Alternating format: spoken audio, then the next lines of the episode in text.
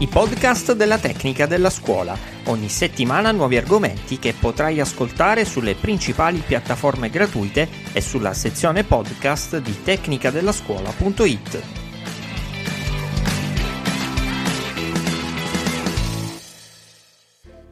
Oggi vorrei parlarvi un po' di storia della scienza, in particolare di una storia che ci aiuta a capire quanto sia allo stesso tempo complesso e affascinante il passato di una disciplina che di solito osserviamo solo nel nostro presente.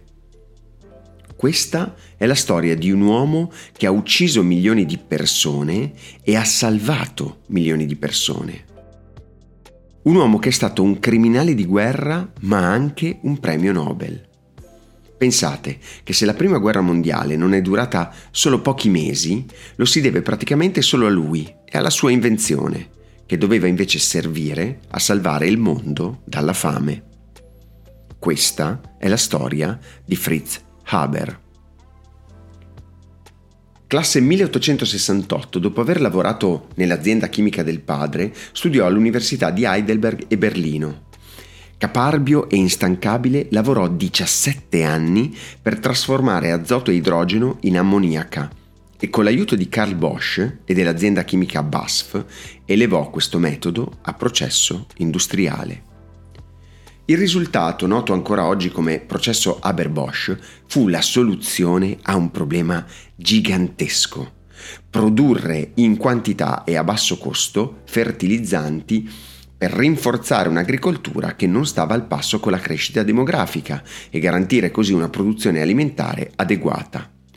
Nel 1914 la BASF produceva già 7200 tonnellate metriche di ammoniaca che potevano trasformarsi in 36.000 tonnellate di fertilizzante. Ma quando il ciclo è a pieno regime, l'Europa è in guerra.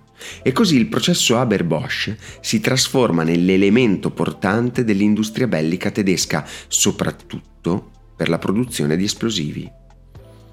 Senza questo metodo innovativo, l'esercito tedesco sarebbe rimasto presto a corto di nitrati e la guerra sarebbe probabilmente finita prima.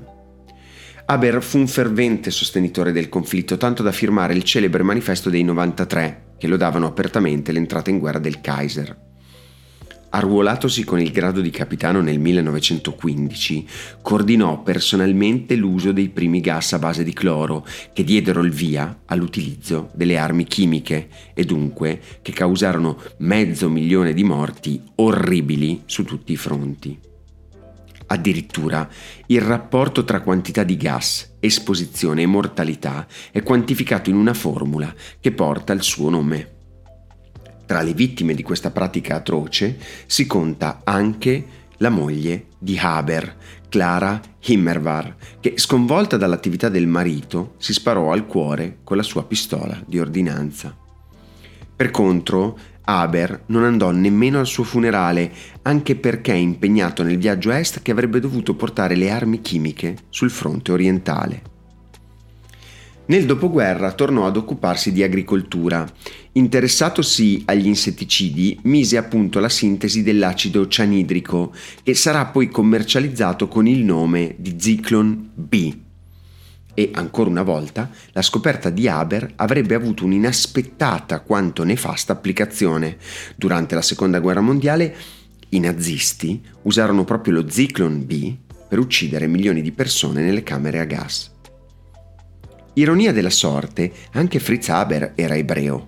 E nonostante il suo sincero nazionalismo, l'impegno attivo durante la guerra, nonostante l'intercessione diretta del grande Max Planck, Hitler non ne volle sapere e dopo le insistenze di Planck, il Führer si adirò a tal punto da pronunciare la celebre frase Se la scienza non può fare a meno degli ebrei, noi in pochi anni faremo a meno della scienza. Il chimico ebreo fu dunque costretto alla fuga nel 1934 e proprio durante il viaggio morì a causa di un infarto. Ma torniamo per un attimo alla Grande Guerra. Dopo la sconfitta, Haber rischiava di essere processato come criminale di guerra e fu costretto a una roccambolesca fuga in Svizzera.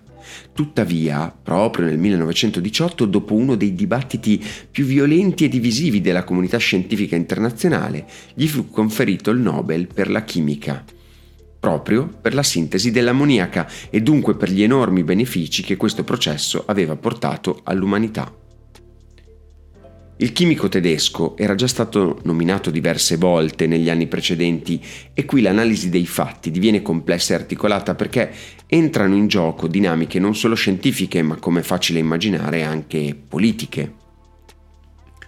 Se non fosse scoppiata la guerra, Haber oggi sarebbe probabilmente ricordato come un benefattore per aver diffuso i fertilizzanti in tutto il mondo. Invece, il conferimento di un premio, che da sempre dovrebbe essere l'incarnazione prima di tutto di valori scientifici, quindi pacifismo, internazionalismo, fratellanza e benessere, ad Haber capitano, ideatore della guerra chimica, fervente sostenitore di una Germania che usò il suo metodo per produrre armi, crea un roboante paradosso. Ci aiuta a capire quanto le più feroci fratture sociali e la violenza, in questo caso la guerra, siano deleterie per la scienza. Ci ricorda, in altre parole, che per essere davvero all'altezza dei suoi valori, la scienza necessita di un clima realmente democratico, pacifico e internazionalista. Ad Maiora! I podcast della tecnica della scuola. Ogni settimana nuovi argomenti che potrai ascoltare sulle principali piattaforme gratuite e sulla sezione podcast di tecnicadellascuola.it.